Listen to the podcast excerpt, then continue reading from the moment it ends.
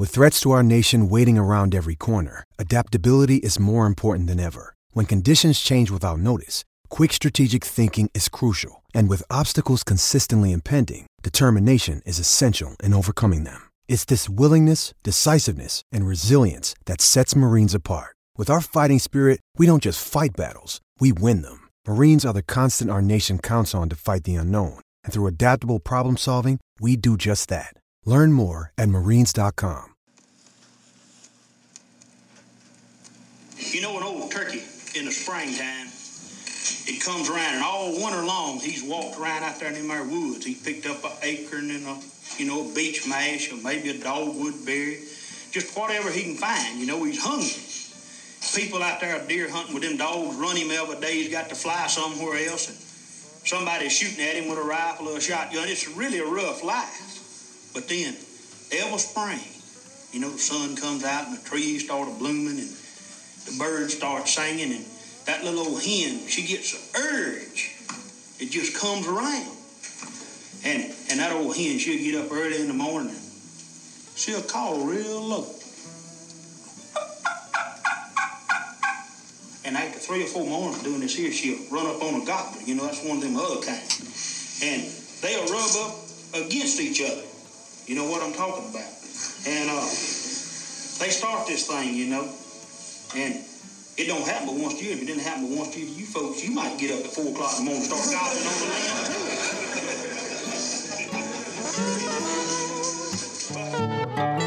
That was the voice of Ben Rodgers Lee of Coffeeville, Alabama. And for those of you that don't know who Ben Lee was, he was arguably the most influential turkey hunter of our time. And if you caught the was, I'll let you know right now that, that Ben Lee passed away in a single car accident in 1991.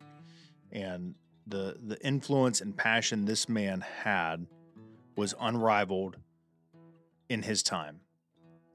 Uh, but his life wasn't without fault and, and pain and tragedy. And I, I think it's important for you to understand who Ben Lee was. And I know that at the end of our story, you will see why Ben and his impact still matters today. And I think that, that you're going to learn some pretty wild stuff you didn't know about the post restoration era. He breathed life in renewal of something that had been gone for over a century.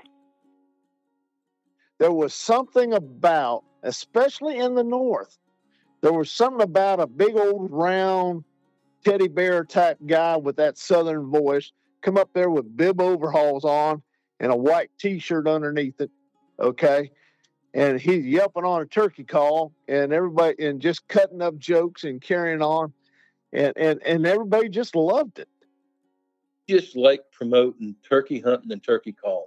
Because i think honestly he, he could see where where this thing was going i mean i honestly do he, he had a knack for uh, and it was it wasn't just Rob and I. I mean, it, for heaven's sakes, you got Tom Stuckey, you got Paul Butski, you got Larry Norton, uh, you got Eddie Salter to some extent, uh, and and the list goes on of people that he helped along the way in this industry. If you stop and reflect on the past and you look at the people that influenced your hunting culture, your hunting heritage today, and and influenced all of our modern hunting culture today. Who who do you think of? So I, I you know our hunting heritage is filled with people that that not only influenced us today as hunters, but but helped shape uh, you know American identity and American history for you know decades, centuries back. Uh, so th- so think of Daniel Boone. That guy might be the most famous hunter of all time. Theodore Roosevelt, David Crockett, Jim Bridger. These are guys, they're, they're examples of hunters, of pioneers, outdoorsmen that helped lay the groundwork for, for America, just like they've helped lay the groundwork and the foundation for our hunting heritage that we have today. But what about the people that aren't as well known? And, and when I talk about our culture, our heritage as hunters today, I want you to understand I'm talking I'm talking very broadly here. I'm talking big picture. Every one of us has someone that taught us how to hunt. Uh, and, and I'm talking about the people that, that came before us that influenced not only us, but the ones that taught us and that taught our mentors mentors. So it's it's kind of our lineage as turkey hunters, if if you will. So back to my question. What about the hunters that have impacted others during their time? And and think about the impact and and that, continues today uh you know big big picture. So there might not have been podcasts or documentaries or tons of books written about them but but their impact is is generational.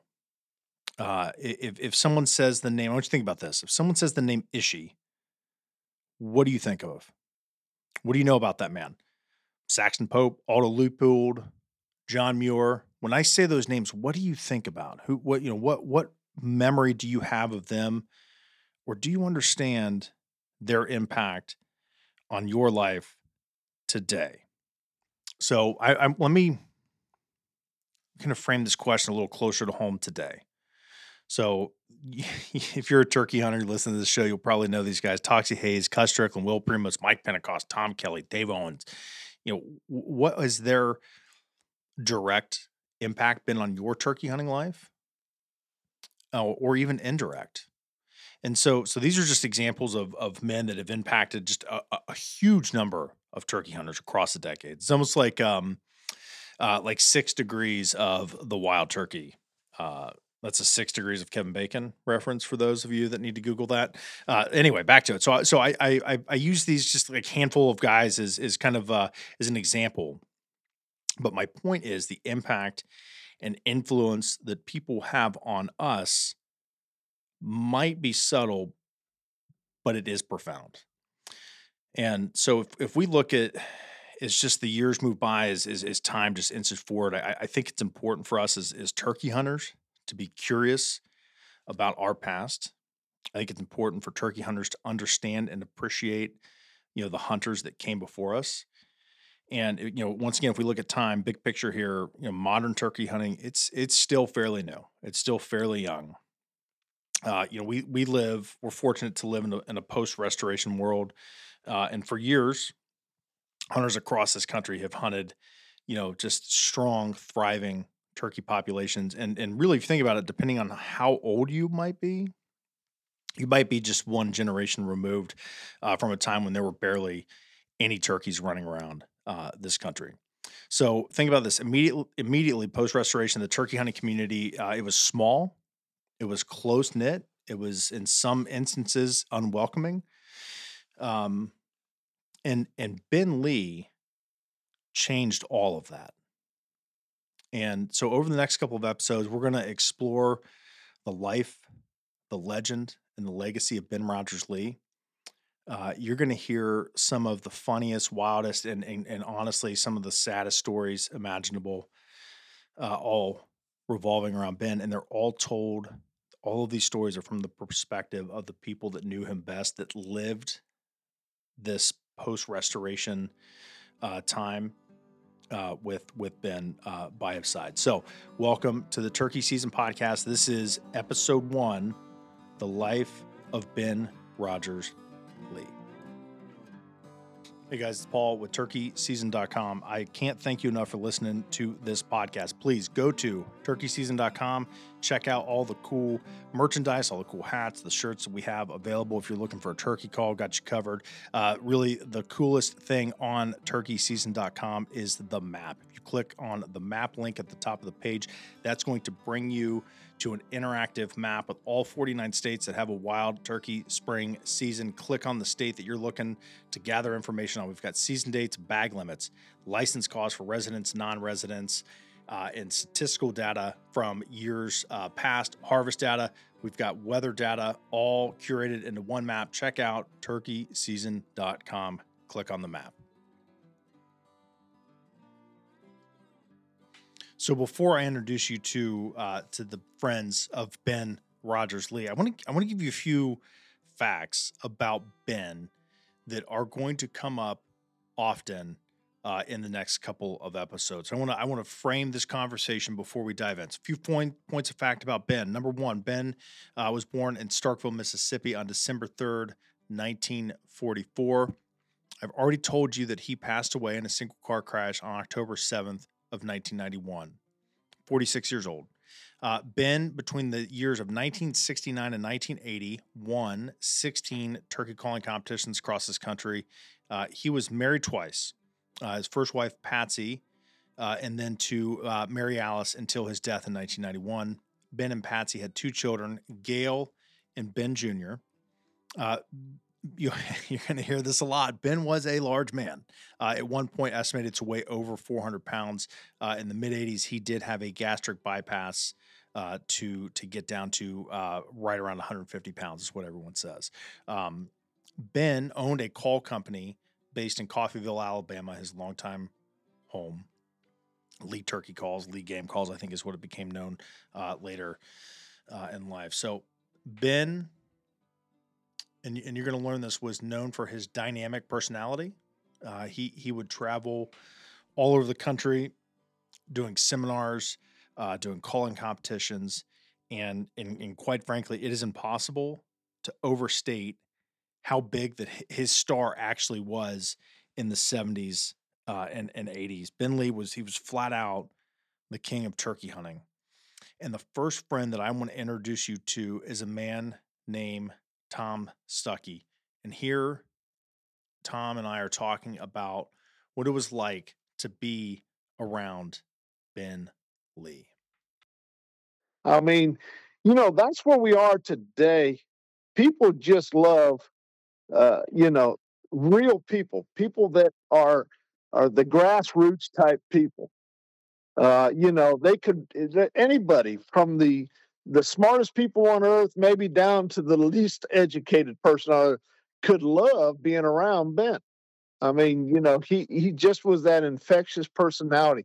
The big old round boy, the guy that tells all the jokes from Alabama, and he get down there, and you know how it is in the South versus the North you know, he get up there, hey y'all, how y'all doing? Now you well, yupping on up there now. You know, he he start that he'd start that southern drawl stuff, and it and especially in the north, they said, what did he say? How what did he what did he did he just say yelp or yep or what did he say? you know, and and it, it, just people just loved it, and uh, but he was so kind to everybody, and he was so infectious, shaking hands and signing autographs and and and when somebody bought a call and and they didn't like, he's give me that call. I don't you don't want that call. He'd throw that one in the trash can. Here, get try this one out, see what you think. And people say, Man, he didn't just do that, did he? Yeah, he he would do it. I mean, that's just the way he was. There's one thing that I promise you're going to learn about Ben Lee, and, and that is his dynamic personality. People flocked to him people that that he didn't know, people that didn't know him, friends, everyone loved to be around his dynamic personality.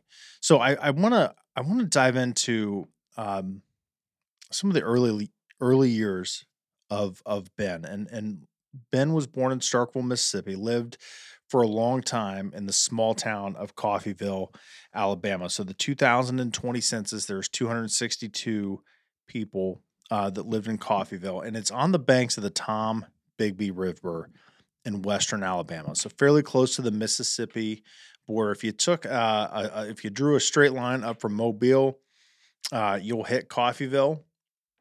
And so, so Coffeeville was the home of of Ben Lee Turkey Calls, and I don't have a ton of information about the early childhood years of of Ben Lee. Um, a, a, few of the examples that I have, uh, I'm going to play for you now. I sat down um, and chatted with with Rob Keck, the former NWTF CEO, uh, longtime friend of Ben Lee, and he told me uh, about the story that was relayed to him by Ben about the first wild turkey that Ben ever killed. Here's Rob and Ben, like myself, we started out hunting turkeys in the fall, long before we ever hunted them in the spring.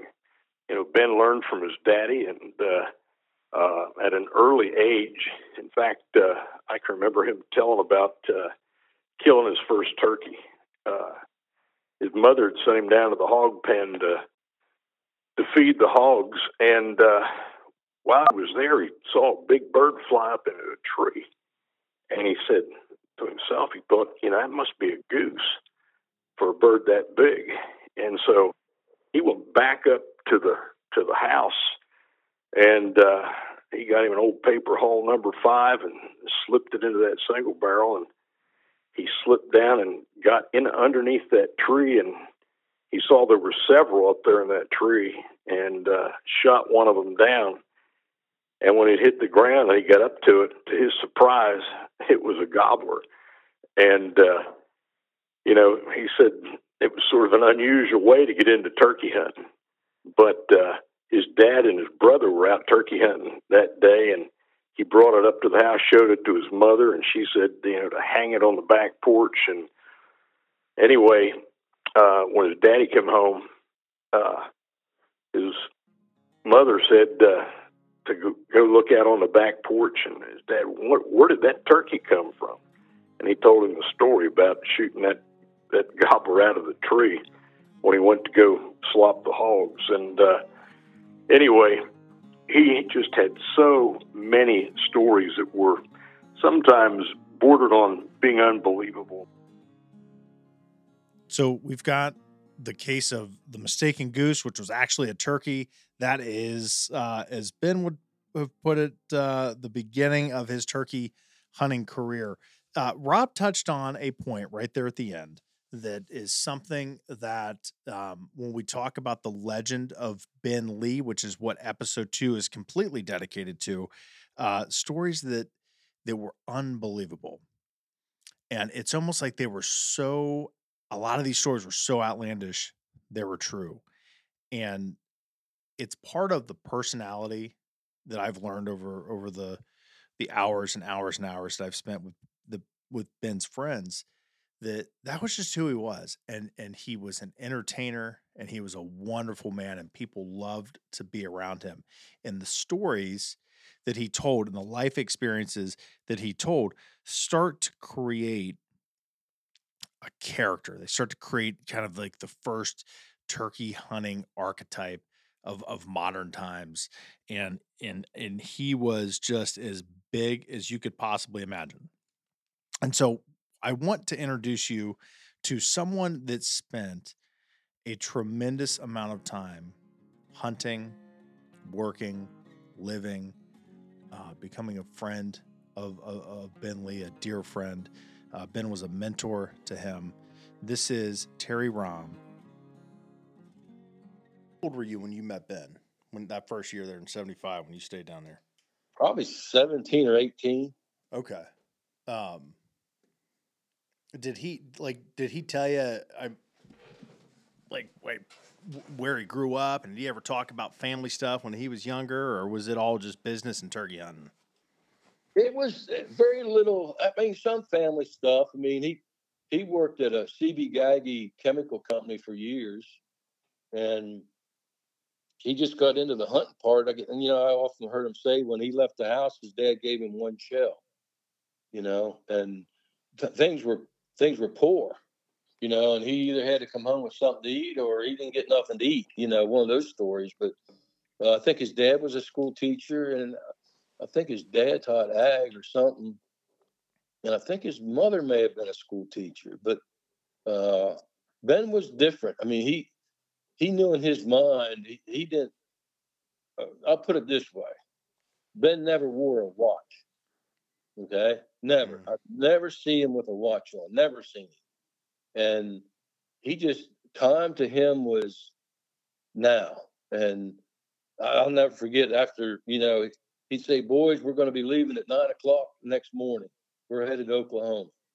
I said, "He said, be ready." I said, "Okay." So I'd be at the shop, everything packed, everything, but just waiting to load the truck up when he'd show up. But he'd show up about one o'clock.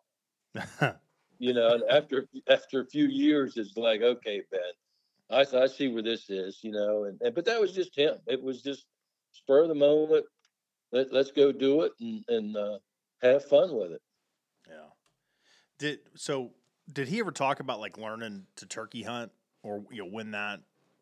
I mean, obviously he dove headfirst into it. When did that transition happen for him? Where it was just like I'm, you know, where like turkey hunting just kind of defined who he was. You know, that's that's a good question. Uh, I think you know the South has had longer spring seasons than the North. I'm pretty sure, and that spring turkey hunting was just it was a just a way of life. I mean, everybody everybody seemed to turkey hunt, but again, no one wanted to share knowledge. No one wanted to say where you hunting or where you going or or uh, any of that. But I think he just learned to adapt to it, and and the calling part of it, I think, is what intrigued him when you're communicating with an animal, and he was always intrigued by that. Uh, how can I beat him? You know what I mean, Paul?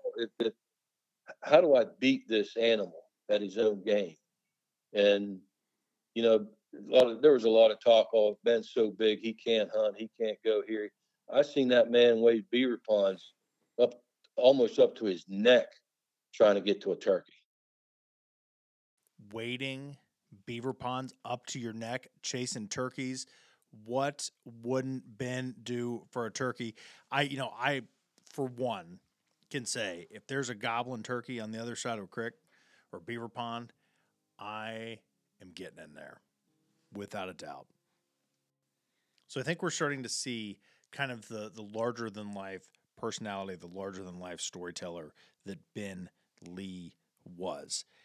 We could go, we could talk for a week straight about some of the stories that Ben Lee had. And I started this podcast with a clip from one of the seminars that Ben was talking. If you listen close, you can hear the sound of the recorders clicking on. You can hear the sound of the tape, the hum of the tape in the background. Here's the back half of that story. Here she'll run up on a gobbler. You know, that's one of them other kind. And they'll rub up against each other. You know what I'm talking about. And uh, they start this thing, you know, and it don't happen but once a year. If it didn't happen but once a year to you folks, you might get up at four o'clock in the morning and start gobbling on the land too. but you got to understand, you know, once a year is a big deal for them. And uh, this here turkey, you know, it don't last but three weeks. Ain't nobody told that old gobbler that it ain't gonna last for three weeks. She'll get up in the morning time and she'll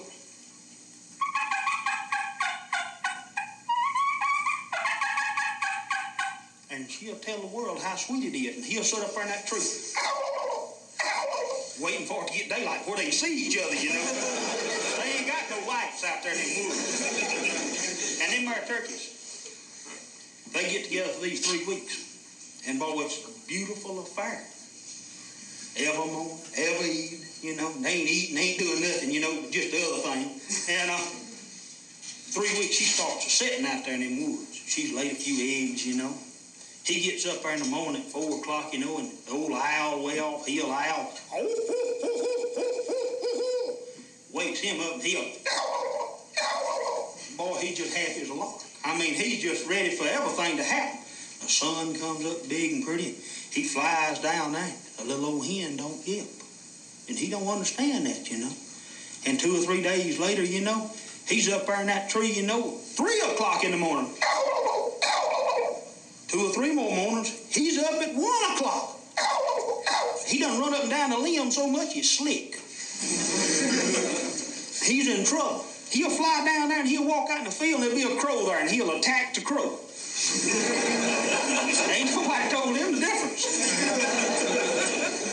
Man, he walks up and down them roads there and everything. And do you realize you go out there in them woods with one of these here turkey callers, how dangerous it could be? Just imagine going out there and saying, and he'll say, Oh my God, she's back. He ain't looking at nothing. He just running up that hill, gonna jump on you. You know what happened? He jumped on your head.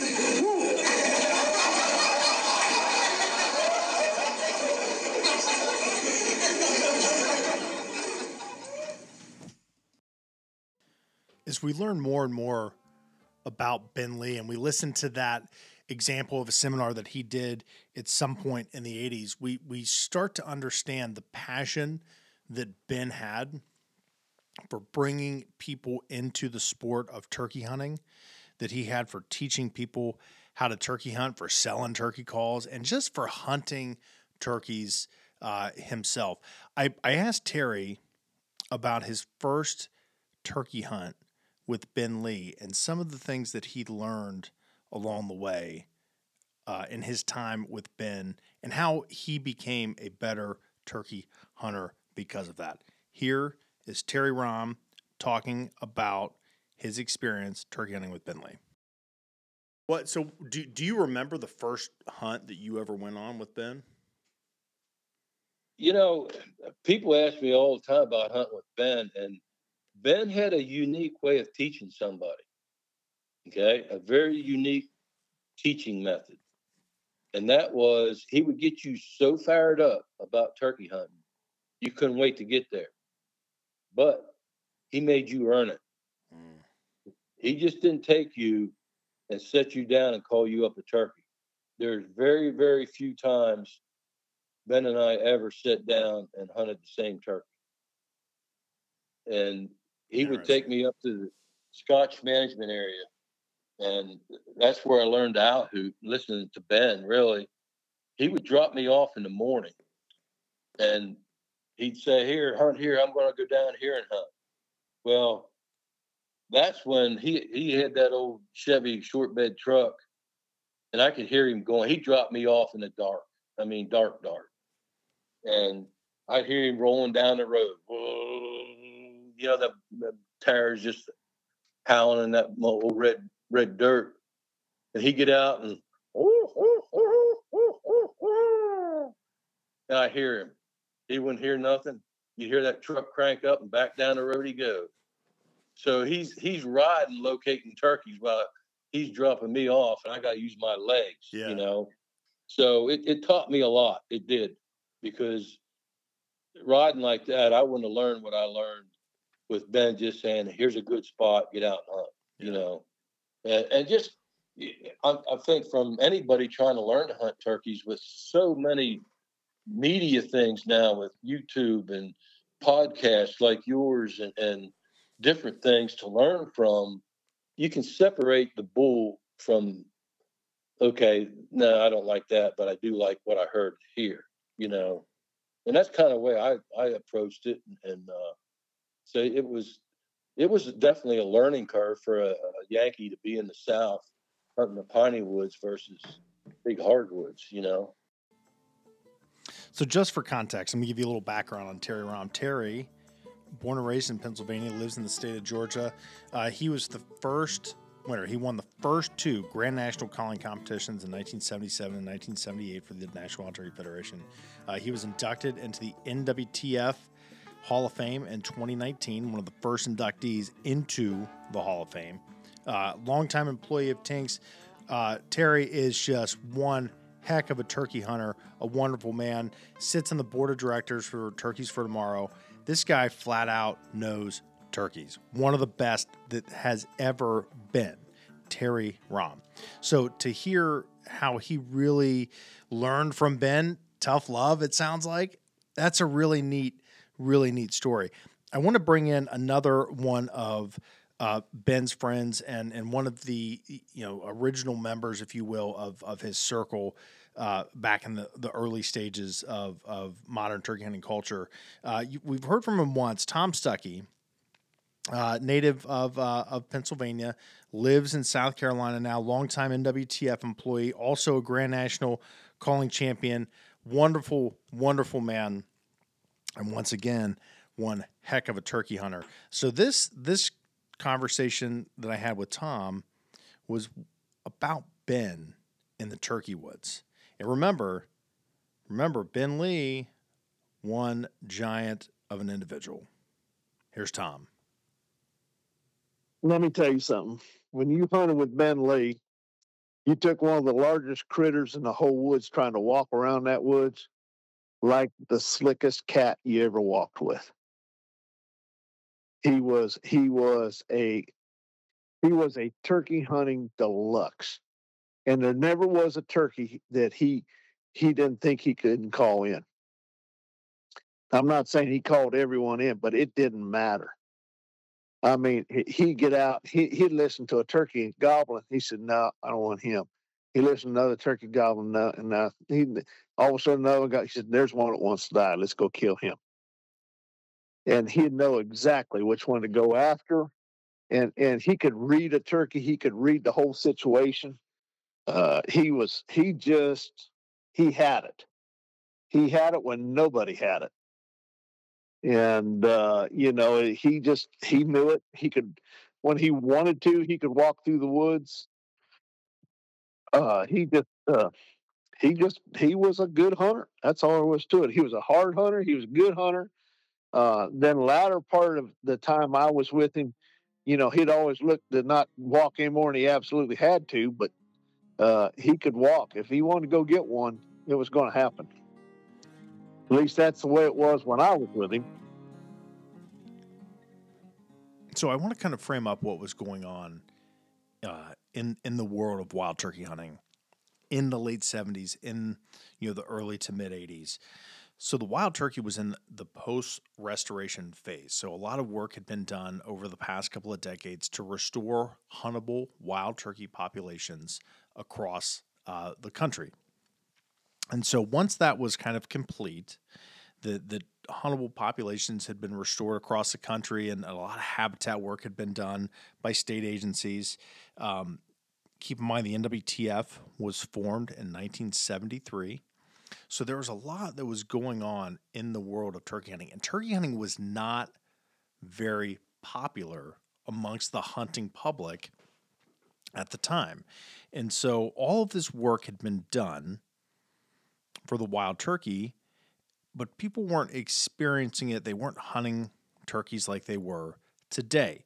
So, you know, we're not going to debate the conservation model of in this country on this on this show. At the time, we needed more people to be turkey hunters, more people to care about the resource, to care about the wild turkey. The more eyes that you have on something, the more protection you can provide to it. And and that was kind of the, the, the mentality of a lot of the, the the thought leaders of the wild turkey at the time, the more people we have. And so so Ben Lee was really I can't I can't stress this enough. And and and the next couple of stories are really going to hammer this point home. I can't ex- I can't just explain enough how important Ben Lee was in bringing more people into the sport of turkey hunting. And he did that through passion, he did that through public speaking. He he did that through being authentic and engaging.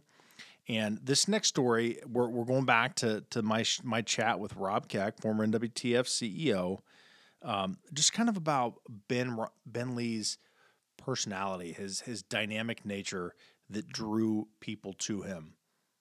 And we're really going to dive and drill down into Ben's impact on turkey hunting in the early years of modern turkey hunting culture, and we're going to start to unpack the impact and the and, and the influence that he has to this day now.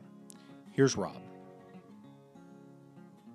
You know, Ben was one that uh, you know he fed that that need. I mean, in those days, I can remember uh, those early days in the '70s that when you would announce there was going to be a turkey calling contest, wherever it was held, the room, the auditorium, the stadium was packed. I mean, packed. People wanted to learn. They wanted to hear. They wanted to see uh, just, you know, what calling was like and what they could try to learn from that and, and try to imitate in their own calling and hunting scenarios. And Ben played a big role in that area. Uh, you know, Ben was never in the Grand National Calling Championships, which the first one were in 1977 in uh, in Harrisburg, Pennsylvania. And Robbie Rohm, uh, or I mean Terry Rohm won. I think those first two, but uh, you know, it was a time when those contests were held that Ben would be there as an entertainer, not only just a caller. I mean, they, would give a seminar. They'd you know, he'd give a talk and you know, he's the kind of guy that, uh, man, he could just warm the crowd up. He could make them laugh. Uh, I mean, he was an entertainer. In fact, if you look at Ben, uh, here's a guy with so many different words that would describe him. You know, it's a name that was synonymous with turkey hunting. And certainly he elevated the words turkey hunting and the idea of turkey hunting and calling. But, you know, some of those names that, you know, you'd find sonat, uh, that, that Ben was, I mean, he was a professional guide. He was a wildlife management consultant. He was a lecturer. He was a turkey call manufacturer, uh, a speaker, a humorist, uh, a goodwill ambassador for turkey hunting. And he came at a time when he had a rapt audience. Uh, I think if Ben would have come at a time like right now, wouldn't have had near the impact that he did back then because there were very, very few well known hunters, and he knew how to use the press. Lee Lawrence wrote many, many, many stories that uh, uh, he was on with hunts that he was on with Ben and got published far and wide. And that's at a time, you know, when hunting magazines were certainly, uh, you know, the place that people went to get information. I mean, we didn't have social media back then, and there wasn't outdoor television back then. And uh, you know, gosh, if uh, if there was a Mount Rushmore of legendary turkey hunters and callers, Ben Lee would certainly have his face carved in that granite. And uh, you know, for some of the reasons, uh, I mean, he was larger than life. He was obviously a, a big guy. Uh, you know, at times he was 350 in weight. There were times he was well over 400, and uh, you couldn't miss him. And uh, just a jovial kind of person, and uh, you know, just one of those kind of people that that drew people to him. People wanted to listen to him, and uh, you know, a lot of that came from him being in the deep South. He put Alabama on the map. He put Coffeeville, Alabama, on the map and uh, of course, Alabama having that long history. In fact, they had turkey hunting seasons longer than any other state in the country. When Ben would go come up north to Pennsylvania, I mean, people love to hear that Southern talk, hear that Southern drawl, and he just, you know, just sort of magically intertwined them into the stories that that he had. Some of them true, some of them not so true, but uh, he knew how to spin a yarn for sure. So is Ben Starr was burning as bright as it possibly could. He had taken a couple guys under his wing and was developing them. We've been hearing from those guys, Terry Rohm and, and, and Rob Keck and Tom Stuckey. And we're going to hear from from another gentleman here uh, here in a little bit. But I want to play this this interview this this segment from my interview with Terry, where he just tells just kind of, of, of, funny interactions with Ben. And I asked him about things that, that Ben did that drove him nuts. And, and you know what I'm talking about. If you spend enough time with your hunting buddy uh, in, in the turkey woods and driving around in the truck, there's always things that you love them, but it drives you nuts about them. And so I asked Terry that same, that very same question about Ben Lee. And here was his response. Um, did, did so? I mean, you guys obviously you spend a lot of time together. Um, and when you spend enough time with people that you really care about, you develop things that just absolutely drive you nuts that they do. Was there anything that you were just like, Ben, stop doing that? or anything that was just like, man, I got to turn away. You drive me nuts. Was there like, I, I didn't mean like something funny. I don't mean something, um, you know mean or anything, but just something like did he have anything that was just like just just drove you absolutely nuts? It's some of his. Uh, how do I want to say it? Uh, he he would see stuff coming and knew it, but he wouldn't tell you about it. And kind of mm. uh, uh, like one example, like we were in Oklahoma and it had rained some, and we are trying to cross this creek. And we had some guys from Levi Garrett there, because that's back when we were doing some stuff with Levi Garrett and call call championships and stuff, and we were taking them hunting and different things. But he knew he couldn't get across that creek. But in my mind, I, I wasn't sure. But he knew it. He he knew something was going to happen. But he had people watching him, and it, it, it sort of reminds me of the Bandit. You know, uh, the movie uh, Burt Reynolds. If someone was yeah. watching, he was going to try something.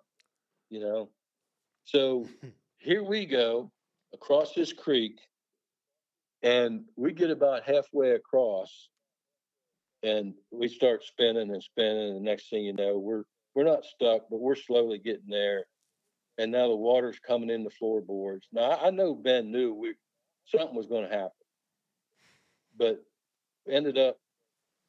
Next thing you know, feet's getting wet, back of the bottom of the seats getting wet, and that's when I realized my Nikon camera that I was so in love with wasn't waterproof.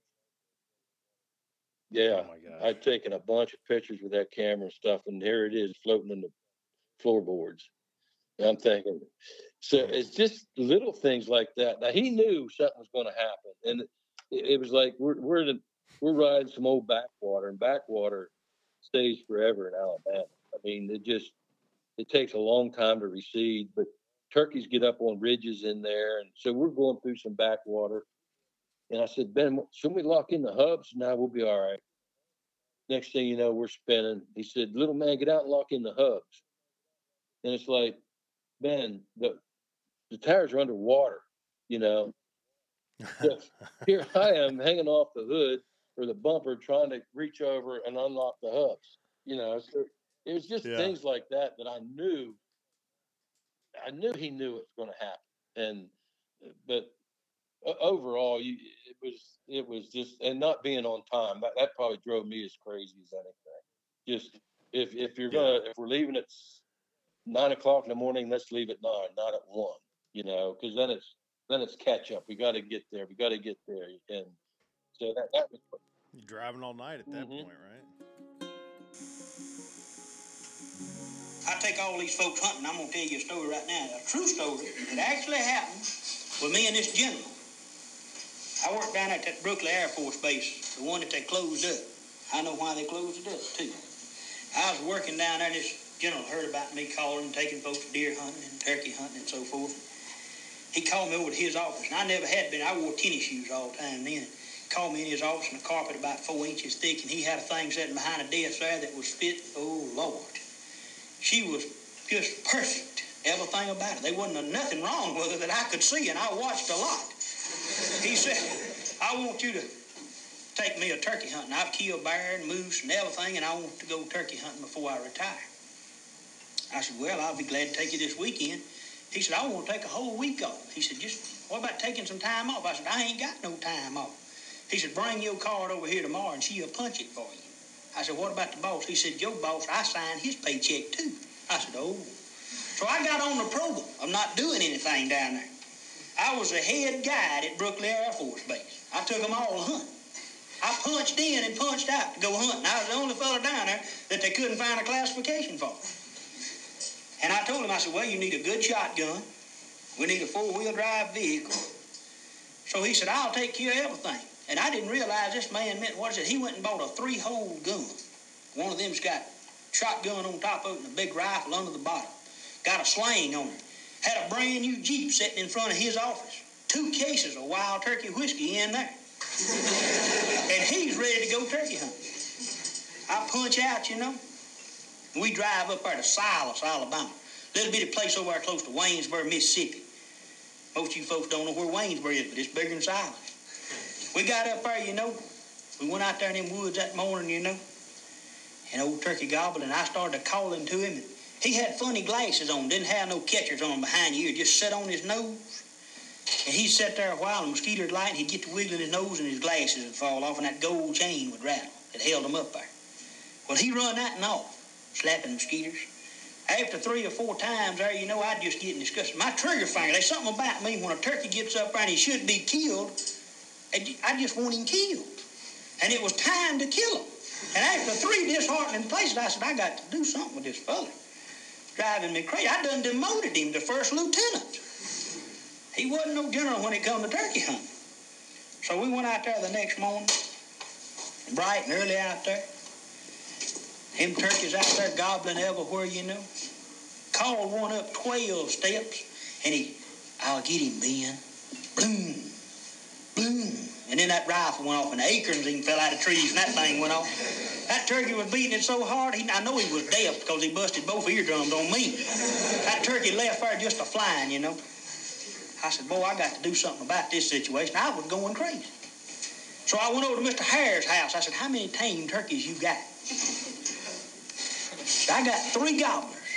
I said, I want all three of them. I said, he ain't gonna miss on three. So I got that turkey and their tails, you know, when a wild turkey's brown, well, these was white. So I went down to the hardware store and bought me a can of brown spray paint. he got brown tail feathers. His feet wasn't like a wild one. A wild turkey's feet is pink. So I went and got me some iodine.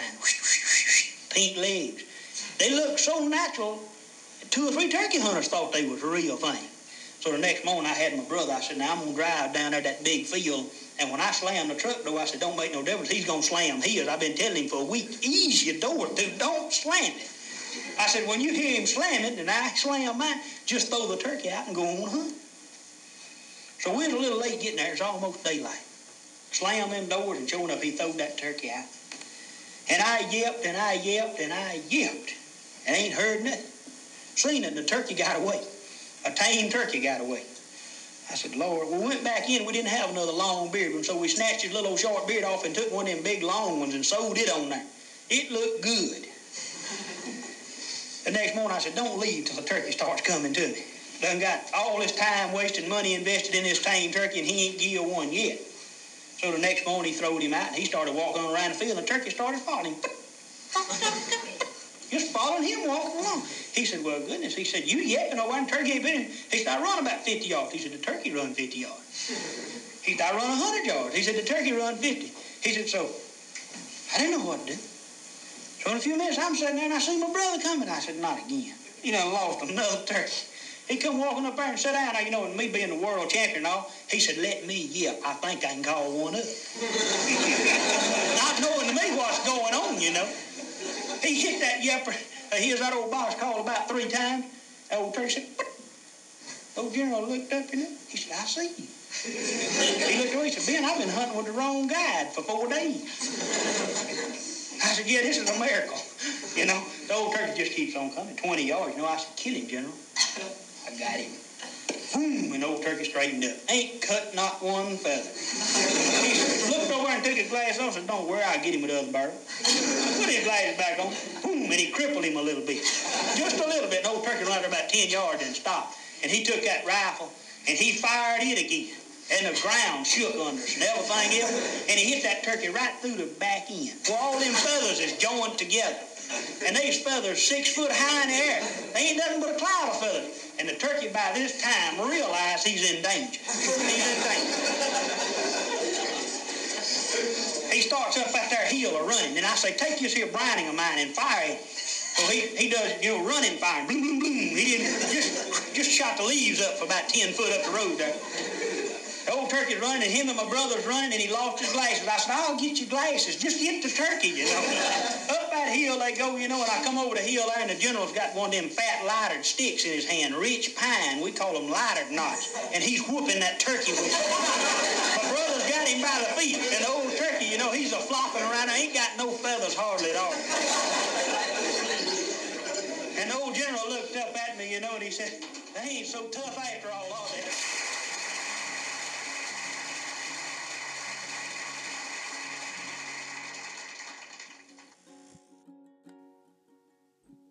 As I've worked through this project about about Ben Lee, I've I've I've learned so much about Ben. I've learned so much about his friends, about his personality, about just his his magnetism, his his passion for wild turkeys and for turkey hunters. And throughout this process, I have over 20 hours of raw audio interview that I've done with with the, you know the, the people that were closest to to Ben Lee, and I've tried to tell this this first part of the story. I my, my whole goal of this was to to bring you, the listener of this podcast, into the world of Ben Lee at the time.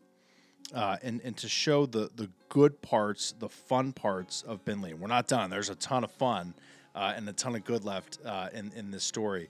But I wanted to kind of to give you an inside look at the at the character uh, and the personality of Ben Lee, the man, and give you a little insight into into how he turkey hunted. And and I think that I've done that.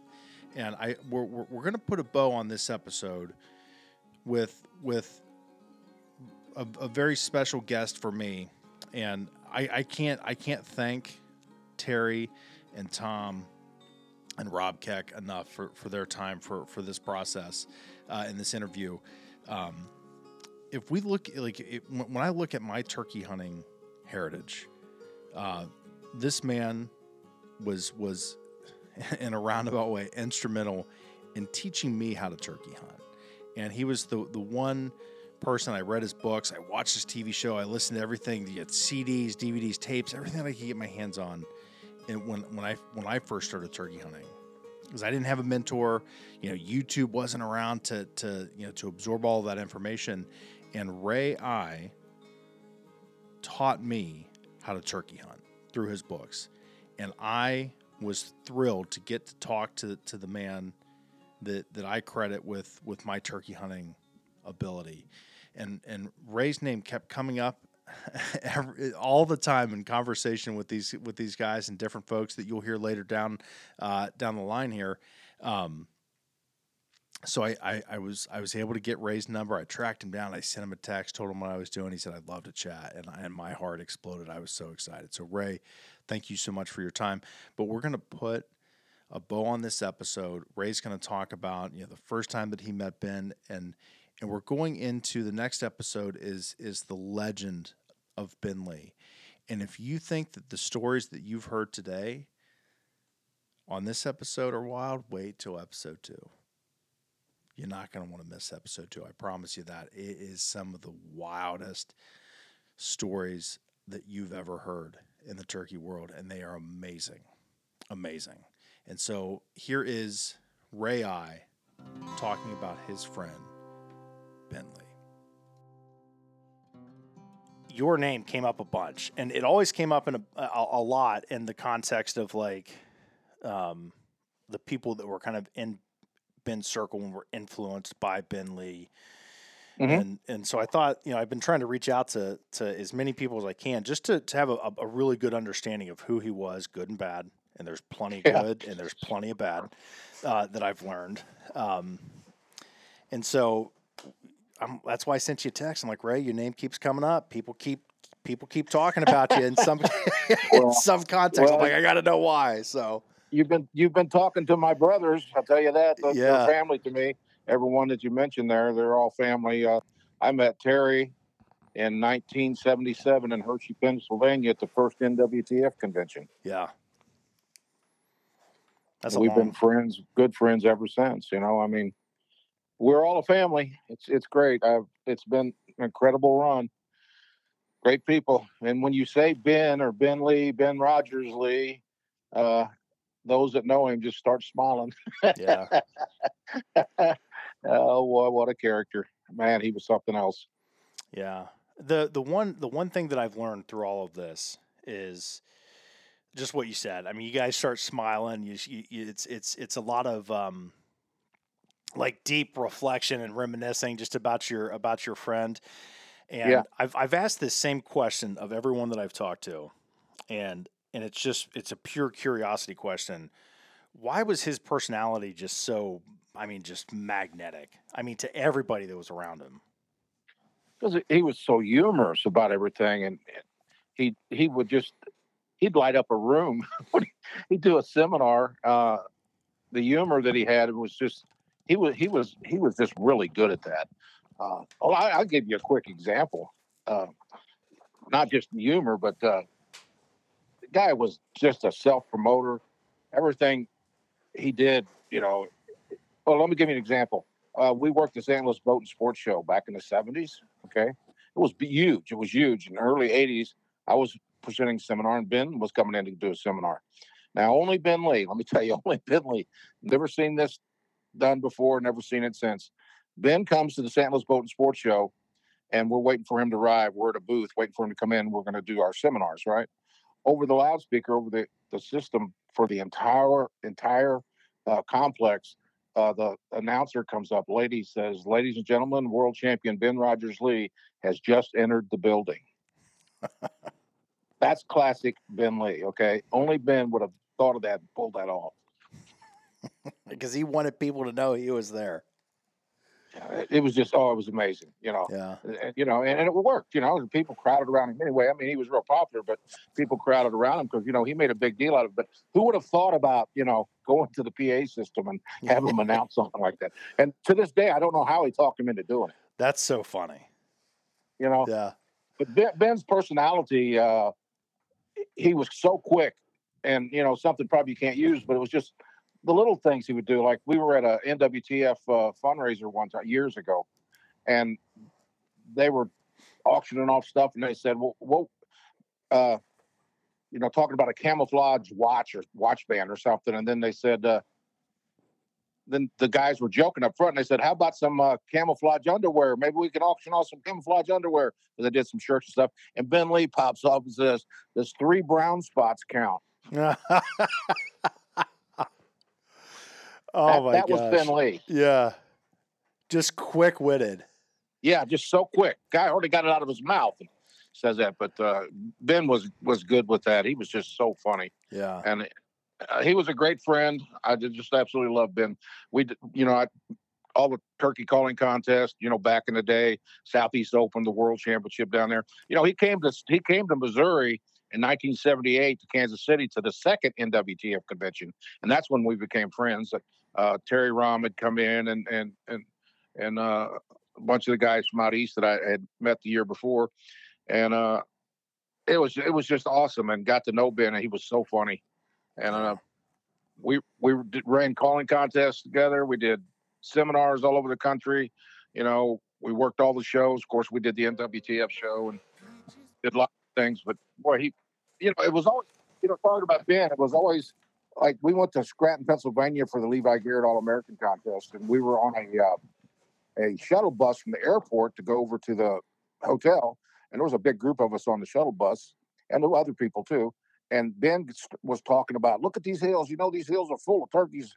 And the guy said, Well, how do you know they're full of turkeys? Ben says, I can tell you what, I can just look out there and tell you the turkeys are here, like that, on the shuttle bus. And then he turned around and said, Look, there's one right there. And there was a turkey squatted in the middle of the highway that the driver had to go around. Oh my goodness. Now, I mean, come on. We talk about that for years. Oh, oh my gosh. You're almost like, okay, They said, "Well, look." He just he says, "Look, there's one right now." I'm pointed out the front window of that shuttle bus. Oh my goodness. And you guys are just sitting there like, how's he doing? Yeah, you know that that that sort of things. But Yeah. you know, you got to Ben. Ben paved the way for all of us, for me and others in the business. Ben was the first one to take turkey calling and turkey hunting to the next level and get it out to the general public.